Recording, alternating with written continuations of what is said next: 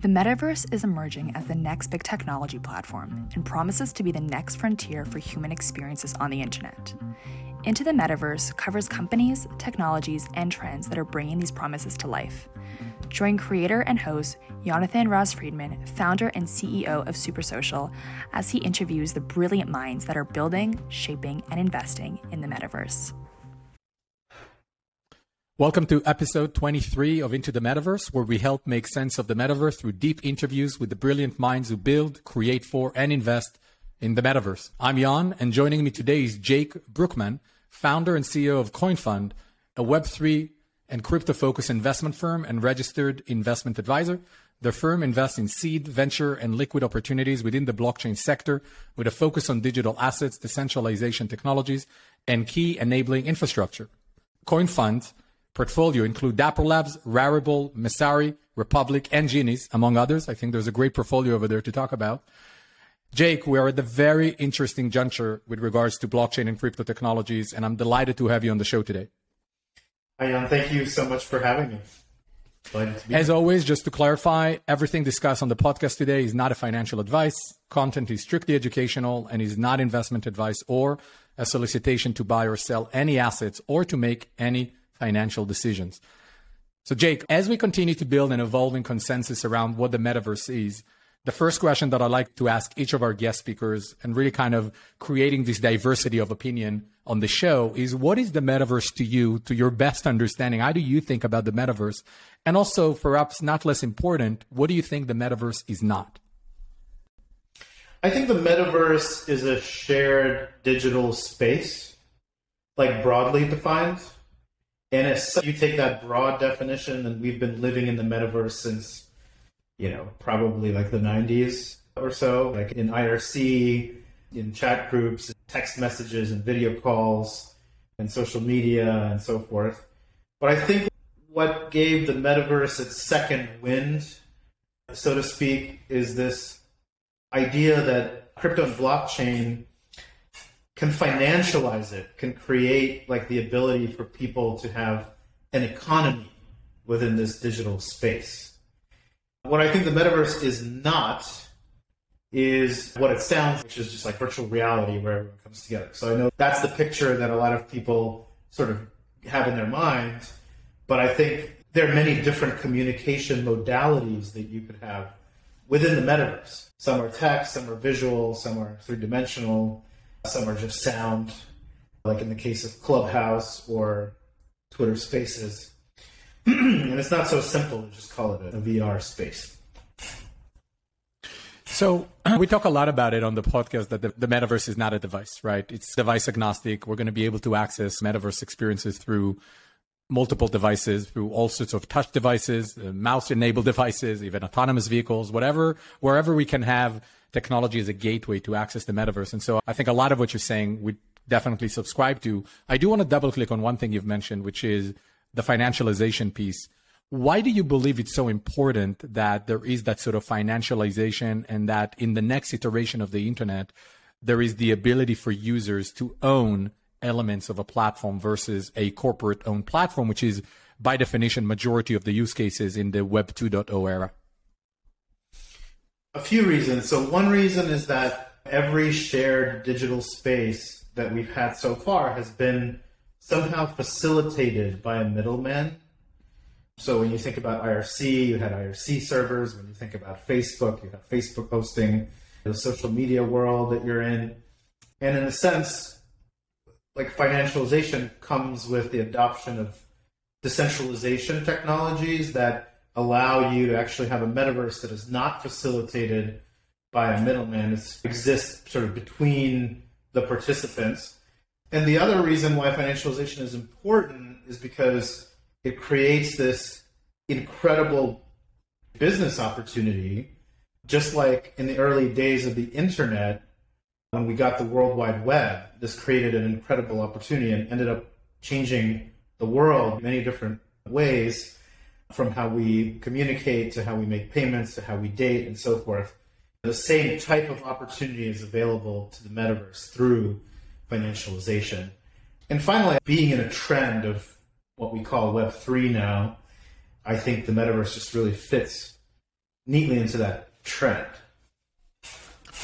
Yeah, for sure. It also creates a lot of irrelevant noise. And I think one of the things that also as a builder in the space, I find quite captivating in the moment is that the hype has sort of subsides a bit, right? It's kind of declined. I just tweeted a few days ago saying there's never been a better time to build, build, build because now we can actually see a bit more of the builders who are in it to win it and really want to build something phenomenal over the next 5, 10, 15 years versus the, for lack of a better description, and I don't know if that's the right description, that sort of incredible incentive of being in the space during 2021 and the first few months of 2022, which was really driven by just making a great financial upside, which is not a bad thing, but doesn't necessarily attract people who are in it to really build meaningful experiences, which is ultimately in the long term what's going to drive the space forward. Well, I think it's a catalyst for change also, right? Well, so there's a few things to say. Like one one thing that we always talk about in crypto world for example, the ICO boom of 2017, this like quite exuberant bubble of people investing in many projects that were not really destined to make it, is always seen as this very negative thing. It's like, oh, this was sort of a, a waste of, you know, people see bubbles as a waste of capital. But actually, in crypto, I would argue that is is quite the opposite, right? Like, if we did not have the ICO boom of 2017, a lot of the money that was earned by retail investors in that event would not have been reinvested in DeFi. We wouldn't have had the DeFi summer of 2020. And the DeFi summer of 2020 was exuberant. And if it wasn't, then a lot of the money that was made during that period of time wouldn't have been reinvested in the NFT space, and the people wouldn't have been buying digital NFT art that ultimately led to the February 2021 inflection that you're referring to. And so I think that the difference between these bubbles and maybe like bubbles that have that have come before is that it blockchain has democratized investment in some of these companies, and that's what enabled this sort of like reinvestment. And it was also bolstered by the fact that the traditional world wasn't ready to accept uh, Bitcoin and blockchain and, and, digital asset technology quite then. If you remember, I think it was early 2018 when everyone was waiting for Bitcoin ETFs and futures, and they kept getting turned down by the SEC. I just remember this one moment where it felt like the space was like, ah, well, screw growing that way. We're just going to reinvest the capital into crypto native opportunities and that's what caused some of this growth. And the other reason why it creates opportunities, I think, look at the traditional gaming studios right now. People talk a lot about how gaming is sort of the next leg of NFT growth. But there's reason to be skeptical about that because if you actually go and talk to traditional gaming studios, the vast majority of them don't really want to have anything to do with it. Like their their customers don't have product fit with NFTs. They see it as a predatory thing. Companies are not ready to take that risk of incorporating NFTs and maybe failing. And in fact, some companies are banning NFTs from their, their platform, like Microsoft did the other day. But then if there's one company that is willing to adopt it, then it creates this crazy arbitrage, this crazy opportunity for someone to really get it right and leave everyone else behind. And when I think about that, I think about Tesla and what Elon has done. 10, 12 years ago, building electric cars was seen as a, by traditional car manufacturers, well, they're not laughing anymore. Um, They've looked at it as a joke up until up until three four years ago, right? right? They've looked at it as a joke for a decade while he's built a moat with all of the infrastructure. You said a couple of things that I think are interesting. I'd like to echo the hypothesis you shared, which I find it really interesting, and it makes a lot of sense. And just to reiterate for the listeners that basically what you're saying is, and, and I think it's a deterministic approach, right? Which is, it's just natural part of the cycle. And there's a lot of advantages for what happened with the ICO boom in 2017 and what happened with DeFi and then NFTs. And of course, it's all convoluted because of the macro financial environment, right? In 2017, mm. there was nothing wrong in the macro environment. So the, the, the, ooh, ah, what a mess wasn't that big. It was just a lot of issues people had with the ICO boom. Now it's just convoluted because of just so many things that are happening at a macro level. Natural disasters, the Ukraine war, you have the financial uncertainty in the stock market. So there's just a lot of things. And on top of that, all that greed But I, I, find your theory very interesting, and time will tell if it really consistently continues to be that. Not that I hope for anyone to continue and have these bad outcomes and crypto winters, but I did want to call it out, and I think it's an interesting hypothesis. The other thing you mentioned, and this is a bit closer to home because of my other hat as founder and CEO of Super Social, and obviously looking at a lot of games game companies, both the traditional one, which you're not wrong, right? They're shying away from that. And look at Ubisoft. They launched something. They were literally hammered by their community. I think they got 90% negative reviews of their YouTube trailer on YouTube, which is ridiculously like, I mean, talking about product market fit and serving your customers. And I think to a large extent, in my mind, the status is that a lot of the core audience of AAA PC games, the gamers themselves are just not subscribed to yet to the value proposition of what decentralization, user owned digital asset that they own, et cetera, et cetera. It may or may not happen. The question is, when does that happen? And to your point, yes, there may well be a Tesla that comes in. You know, I hosted Paul Bettner, who is the CEO of the Wildcard Alliance, which I'm sure you've seen the project. Very exciting episode. We talked about all of that and why he finds this interesting. But Paul had an interesting story, which is he's been working on the Wildcard Alliance for four or five years. He hasn't started it as a kind of quote unquote Web3 game project, and he layered the value of the protocols, which is to be seen how it drives forward the project and the community. But I do think there's a lot of experiments.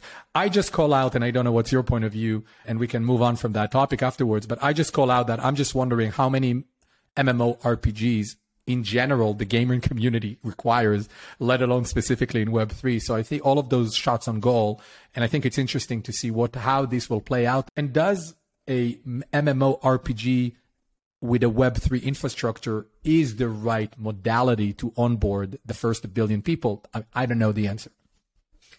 I'm personally actually skeptical that you know, of that gaming thesis being the next leg of NFT growth. I mean, mm. there's a lot of reason to to think that, and it certainly could be an outcome. But I also feel like a lot of people either overestimate how much, again, gaming companies will go into the space, then they also sort of underestimate how much work it would take for kind of bottom up grassroots projects such as Axie or something like that to come up from crypto with amazing titles. I mean, it takes time to build titles. Like it takes years and years, and we've only been doing this for a couple of years. And so I am actually more attracted to perhaps other verticals of NFT tokenization, like tokenizing blog posts and things like that, which, by the way, is also a very metaversal activity we could talk about. Well, um, I should definitely have a conversation about that with you and into the Metaverse podcast because I'm thinking yeah. like, okay, how do we approach this as a business, as a venture? But this is a great segue to would be great if you could take a couple of minutes and really share a bit more about CoinFund. What is the focus of the fund? What are the two, three unique perspective that you believe are at the foundation of the firm's strategy? Absolutely. So CoinFund is no longer just a fund. It's a multi-strategy crypto investing investment firm. I am the founder and CEO of CoinFund. I founded it in 2015. We actually just celebrated our seven-year anniversary on July 1st of this year. As such, that makes us one of the sort of oldest crypto native and crypto focused firms in the market. The original thesis was essentially that I came into Bitcoin around 2011 and really started paying attention to the blockchain space after reading Vitalik's Ethereum white paper in early 2015. And I immediately thought that, listen, like Bitcoin is cool, digital currency is cool, but there's a technology here that has gone sort of zero to one. It, it's created like a step function of innovation. And I'm really curious as to what it will do, like what it will be applied to. And after reading Vitalik's white paper, I realized like this is a new asset class of digital assets that can be applied to a wide variety of different applications. You know, obviously can make some bank processes more efficient, but that's really boring. It, you know, what I think after looking back on it after seven years, I think the core proposition of, of blockchains and really decentralized networks is that we can create a new model of producing products and services in a way where the users are also kind of the owners and participants in the network. And I think that's really cool. And so CoinFund is a multi strategy firm. We have a few seed funds. In 2021, we raised an $83 million seed fund. That was our third one. We just announced our venture strategy, which is a $300 million fund we launched last week. We've had a liquid strategy, basically a hedge fund looking at high cap liquid crypto assets, and that's been in production since February of 2020. And then we're going to continue to put products on the platform. I personally work mostly on the early stage venture side. I'm a technologist. I understand blockchain very deeply and everything that's happening here. And we work with our portfolio companies very closely and technologically to help them build their products.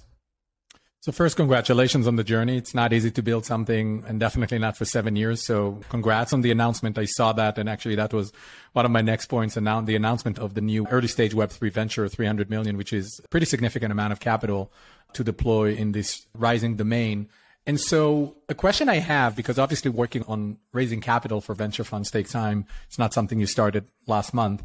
How, if at all, has your thesis evolved, especially as you personally work on the early stage? Did it change or evolve in any way over the past six months with all of the transformation that are happening?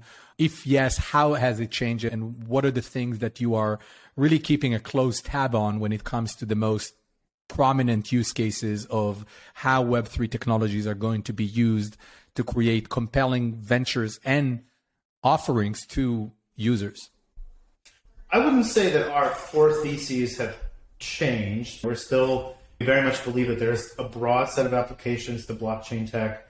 We very much believe that it will continue to grow and be adopted and can have a significant impact on many different areas. I think what what always changes is the environment, right? Which of those areas are the areas of the moment? Who's investing in blockchain? Like for many, many years, it was all about institutions. It's like when will institutions recognize that this is a serious asset class or space I remember back in the 2013 Bitcoin era, I don't know if you were following Bitcoin, but if there was some local town newspaper that even mentioned Bitcoin at the time, the Bitcoin Reddit would explode and be like, oh my God, we've reached mainstream adoption. It was like a huge event. But really, what we've been waiting for is for institutional investors. And for many years, they didn't come, but they did start to come about two, two years ago. And one of the reasons that we are able to raise a $300 million vehicle these days is because there's now significant institutional interest. They've, for two years, they've been studying the space.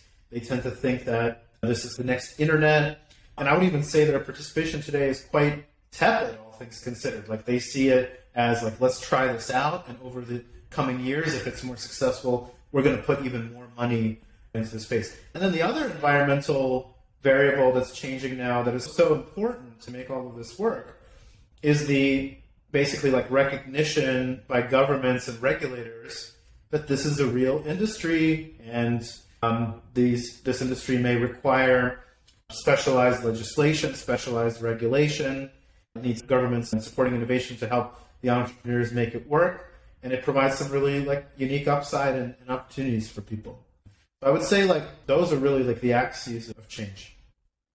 So let's look a bit at the investments you've already made in companies like Dapper Labs. For those who don't know, creator of NBA Top Shot, CryptoKitties, Flow Blockchain. How do you, and others, of course, how do you see the technologies being built by some of your portfolio companies contributing to potentially to the emergence of the metaverse? And that could be both at the infrastructure level and at the consumer use case level.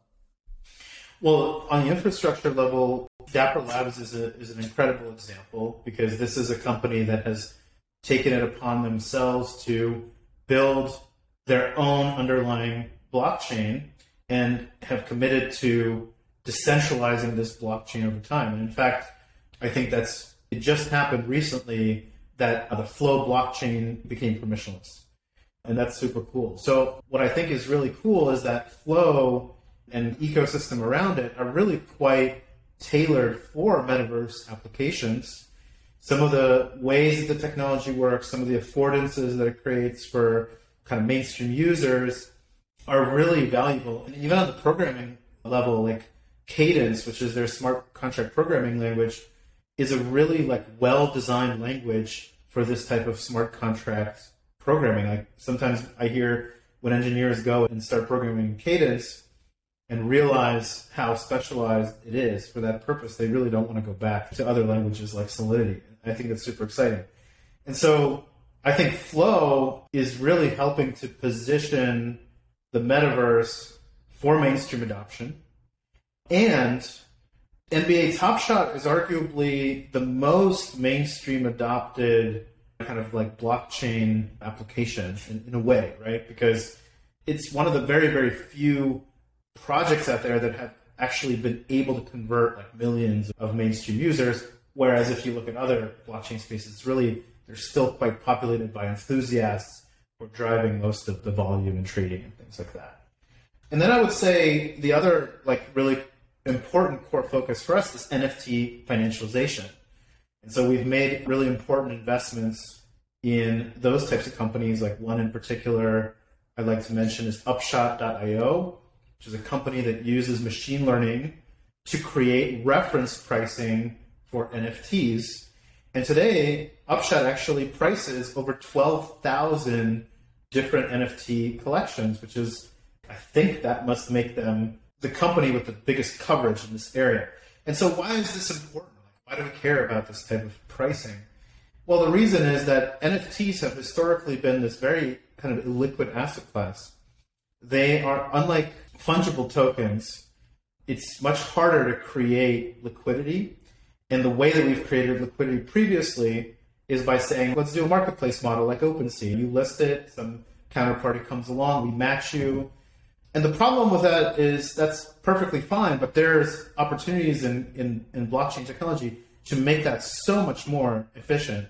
And so once you have this reference price feed that Upshot provides, you start to do like magical things. You can now imagine a smart contract that you can transact with and sell your NFTs to for a reasonable price.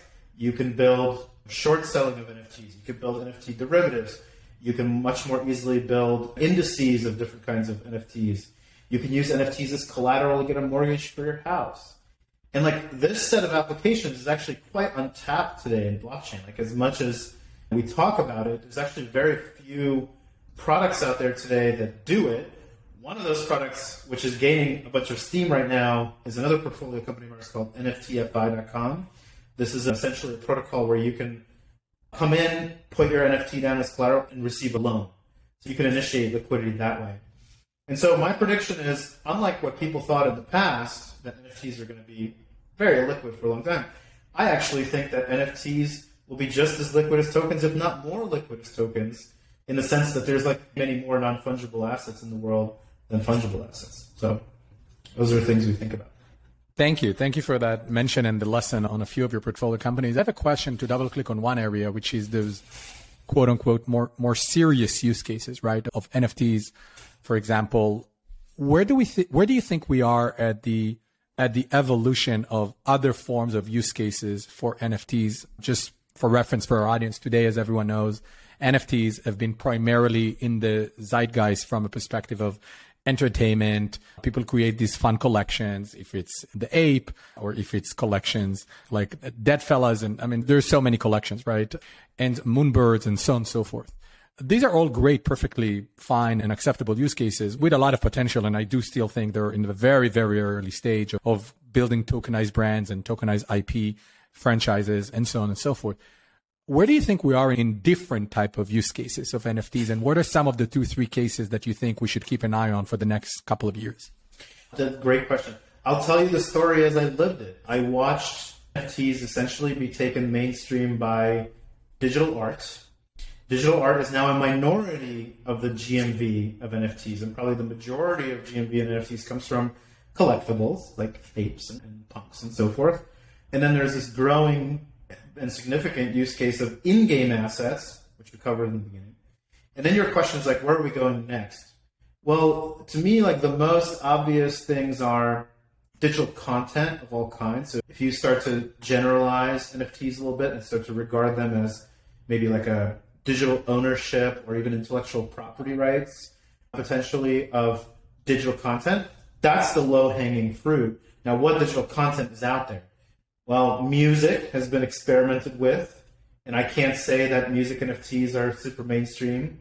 And in fact, when I talk to people in that space, a lot of times they say, listen, the music studios are actually thinking about NFTs in terms of album art more than they think about it in terms of revenue streams. And so a lot of that narrative that this will transform music is a little bit on its head right now. But that's also because I think music is a it's a tough industry to break into because a lot of the intellectual property is owned by these traditional incumbents who don't really have that much incentive to, to give it up. They don't really want to transform music. Ex- exactly. so I think it will take a while. And by the way, David Pakman, who's our head of venture investments at CoinFund, used to work at Apple and co-founded the Apple Music Group, and he has like a lot of context into that music industry from being a kind of dot com era entrepreneur of and CEO of music digital music companies. The other really interesting up and coming use case is blog posts, right? Like I'm very enamored with this use case because if you think about how many blog posts in the world have been monetized, it's like single digit percentages. It's very hard to tokenize writing, excuse me, monetize writing. And if you talk to a writer, they'll often say, I don't actually make money from writing. I'll put out a blog post and I'll get hired as a consultant somewhere, and that's how I make money. And so the fact that like companies like Mirror.xyz, you know, which is a Web3 kind of blogging platform, not unlike Medium or Substack, the fact that they're enabling us to now essentially tokenize every post, and there are people who are collecting these NFTs and actually trading them on secondary markets, creates this enormous opportunity to tokenize an asset class that has never been tokenized that's what really gets me excited about NFTs. And then we can think about movies and podcasts and videos and streams and fonts and icons and stock photography and all of these different kind of digital media. All of that could go through the NFT sort of engine, so to speak. And then I think down the road, real estate and like the title to your car, those types of like real world assets can also be tokenized as NFTs. Altogether, that makes a multi trillion dollar market, tens and tens of trillions of dollars. I think what I'd like to double click on is what's the connecting tissue between a lot of those things you just described as potentially use cases is we're talking a lot about creation and creation not necessarily by corporation creation potentially by individual creators. If you talk about the blog posts if you talk about even music to some extent right even though it's, it's a very different industry that is dominated by a handful of corporations. And if you've mentioned newsletters which today primarily up until the example you shared with Mirror, which I'm well familiar with, and for our audience who is not, Mirror, as Jake said, is new type of media platform that allows you to not only publish your content and newsletters as individual pieces, but also actually monetize them and turn them into NFTs. That, as Jake said, you can make money on and also continue to make money through the royalties of your secondary sales. Still, primarily Substack has become this juggernaut of, of mm. newsletters and writing. So there's obviously hunger for creators to how do you monetize? How do you build a career? How do you sustain yourself and your family through your writing? So these are a couple of use cases that are going to be very interesting to keep an eye on. That I feel like it's also part of that the continued democratization of the creator movement, the creator generation, which until today we've seen it with things like YouTube and TikTok, but these are not really places where the creators make money aside of advertising, right? There's some selling merch and, and sponsored deals and stuff like that, which could still be the case in Web3. But because of NFTs, there is the possibility. How big will it get? How much, how many millions of creators will join? I think these are the things that TB seen in terms of the adoption curve. But the technology is being built as we speak, which is yeah. what is more fundamental. Yeah, absolutely. I definitely agree. So let's switch. Let's switch. Um, let's well, not really switching. We're still on the on the Web three topic, but th- there's again just both as a builder in the space, but also through the podcast and just talking to so many people, brands and executives and investors. Until now, let alone normal people who are not in the worlds we live in every day, twenty four seven, there's still a lot of confusion and this intertwining of metaverse and Web three. And for example, I have people who come to me and say, "So Jan, if we launch an NFT, can we integrate that into Roblox?" Right. And by the way, not a bad question. Actually, it's an excellent question because this is the dream of everyone. Why not? Why would we not be able to do this interoperable connection, which everyone dreams about the metaverse to be that massive network of virtual worlds that is interoperable. You own your identity. You own your asset. You jump around between places, right? Like Ready Player One in 2049, just without the dystopian piece. And, you know, I am in Columbus, Ohio, where Ready Player One happens in, in 27 years from now. And so w- I want to shine a light on that in your mind and perhaps even as a higher level perspective from CoinFund. How do you see the distinction between the two and how do you see overlaps between the two and how potentially they enable one another? Between metaverse and Web3, who are oh. distinct themes that I believe are being connected. And maybe just to set the stage, at least maybe give my perspective and maybe it will open up a, conversation here yeah. on the item. Uh, the way I see the metaverse, and I've been speaking about this publicly a lot and on the podcast as well, is at least in my mind, the metaverse is, is a few things. It's first of all, is the evolution of the internet from 2D to 3D. The second element is that we're talking about hyper social virtual environment at a large scale. So basically, I am not only immersed in 3D world, I'm also doing it with thousands and potentially millions of people at the same place. And the third one is the expression piece, where I am manifesting myself as a person into them into this virtual world through the form or the lens of a 3D avatar. And that is pretty pretty powerful a paradigm shift, right? That I'm going to live in these virtual worlds as an avatar that has its own personality and outfit and maybe I will have multiple avatars. And then on the other side, the way I think at least about Web3 and by no means I'm getting it all right, but the way I think about Web3 is the evolution of the internet from a platform, a corporation owned platform to a user owned platform fundamentally with all of the externalities that that mean, the financialization, the assets, et cetera, et cetera. That is at least my point of view. And so it, what do you think? How yeah. are those connected and are enabled or not? I think so. I think you basically hit the nail on the head. But let me maybe let me give you like my sort of more detailed thought on. Please what like the metaverse I think will work the best and will unlock the most value when those particular like digital spaces are not like to your point are not facilitated by centralized entities. Uh, which is not to say that we shouldn't have any centralized entities facilitating metaverses. I'm just saying we should have the ability to create unfacilitated spaces. And i think what that does that's true of a lot of like blockchain networks is I think it like increases the the willingness of people to adopt those platforms because they are neutral. Like why is blockchain so attractive to banks for settlement? Well, in a way it's because there's no reason why we don't have enough technology to settle banks and to have interbank communication. And when I used to work at finance, sometimes I worked on the FIX protocol, which is the standard that specifically enables the interoperability of banking data, right? But what happens is like nobody wants to adopt those standards because they're not quite neutral. And what decentralized networks do is they create an environment where the rules are a level playing field for all participants because they're encoded in a smart contract layer essentially or in a blockchain protocol layer. And that increases the willingness of participants to adopt it. And so in that light, what is the relationship of Web3 and the metaverse? Well, the Web3 architecture is the thing that will enable the metaverse to really thrive because it will actually help it achieve broad adoption and it will actually enable this like public ownership of aspects of these things. Which, by the way, is another view. I recently did a, a podcast on like blockchains as public goods, and, and that's a whole other topic. But it's related to the fact that users want to own these spaces, and that's what really makes the growth, the really big growth, possible. And the other thing that you touched upon, is super important, is this idea that this is a social technology.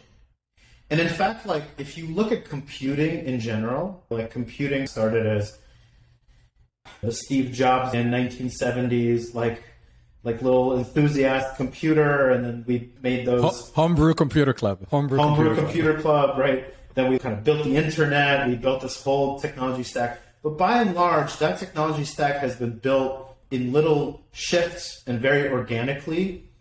And if we were to like rebuild the internet, if we were to be willing to like clean slate everything and just erase everything that we've built and knowing everything that we know now about computing, how would we like rebuild the internet from the beginning? I would think that we would rebuild it as a social computing platform.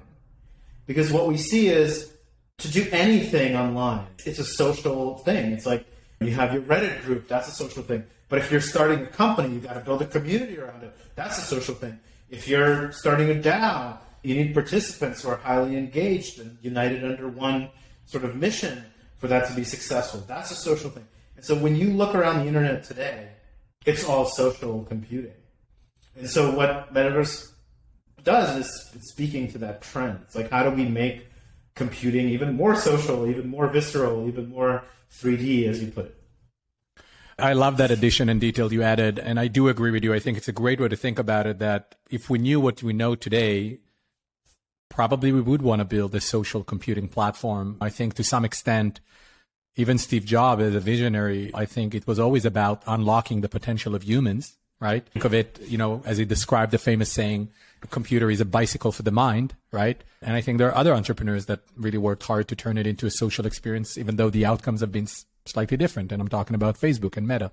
But I think the takeaway from what you said or and this back and forth between us in the last five minutes is and please correct me if I'm wrong because I may project something that may not necessarily what you intended, but summarizing for the listeners is the metaverse could well emerge, and it is actually emerging without decentralization. However, the centralization and a user owned internet will allow us to fully realize the possibilities and the true potential of the metaverse as the next era of the internet. Would that be a fair assessment of the back and forth between us?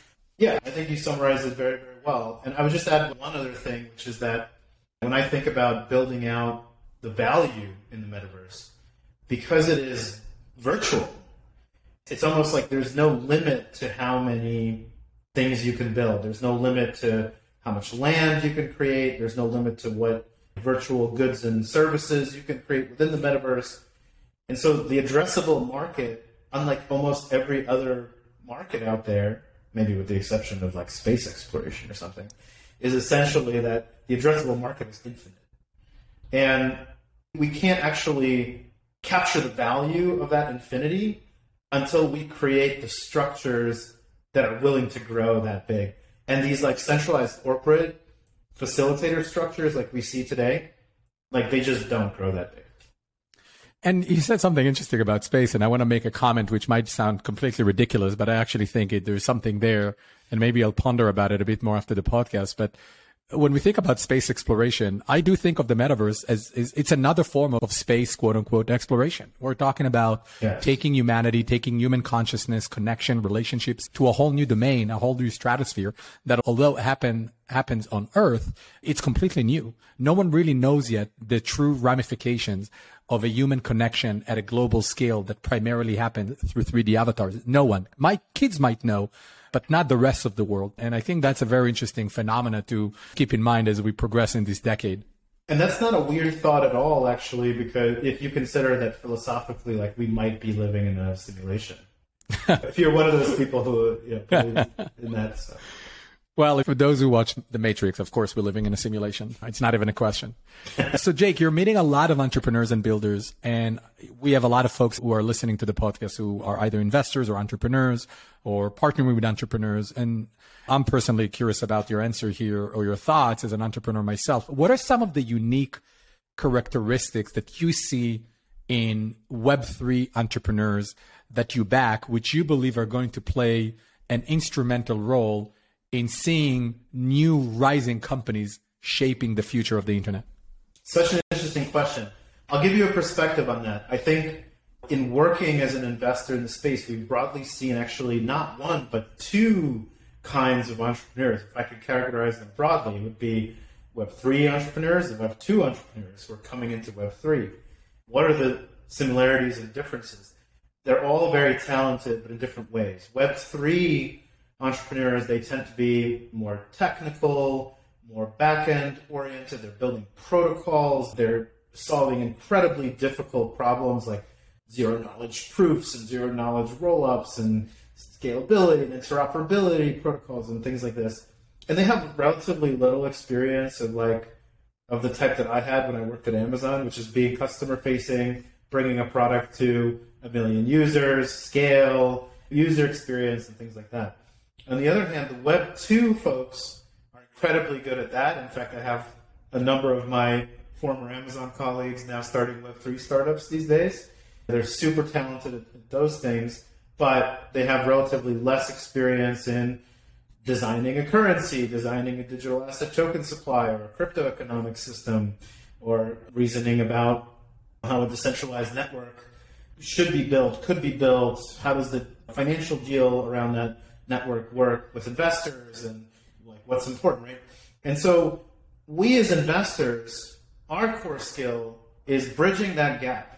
And if you're an entrepreneur, and if you actually look at all of the companies in crypto that have been very successful to date, it's companies that tend to also bridge the gap between traditional world and crypto world, making taking very disruptive properties and aspects of Web3 and making them available to mainstream or like normal users, right? And so that's what we look for. We look for really talented Web3 people who also can build great user experiences, can take things to market, can bridge that gap. And we're looking for Web2 experienced entrepreneurs who have realized that there's insane competitive advantages to taking some of these properties of decentralized networks and applying them in this kind of mainstream product context and just smoking the competition. That's what we want to see.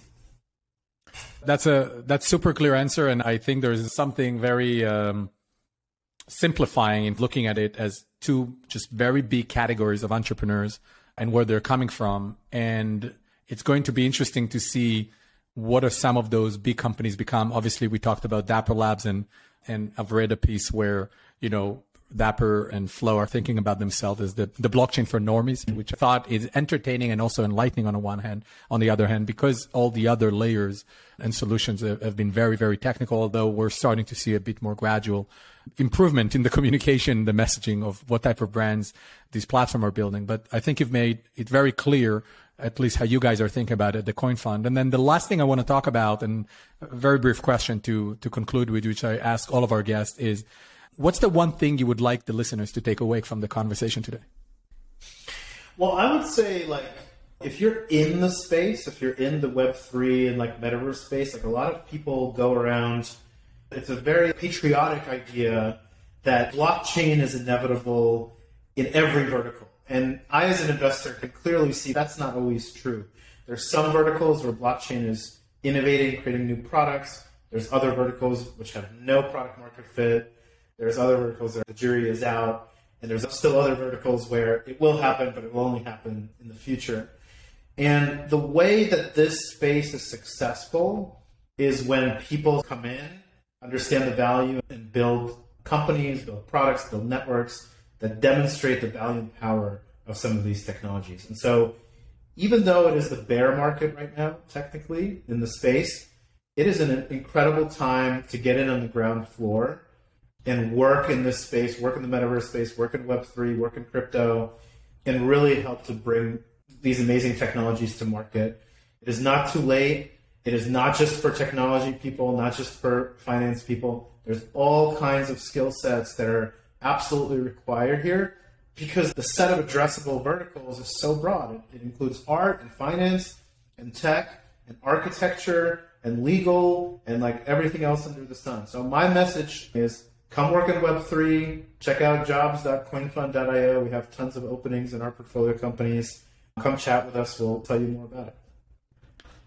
Jake, founder and CEO of CoinFund, thank you so much for being with us today. Okay. Thanks so much, Jan. Thank you so much for listening to this week's episode of Into the Metaverse. We hope you learned a lot and explored new aspects of the metaverse.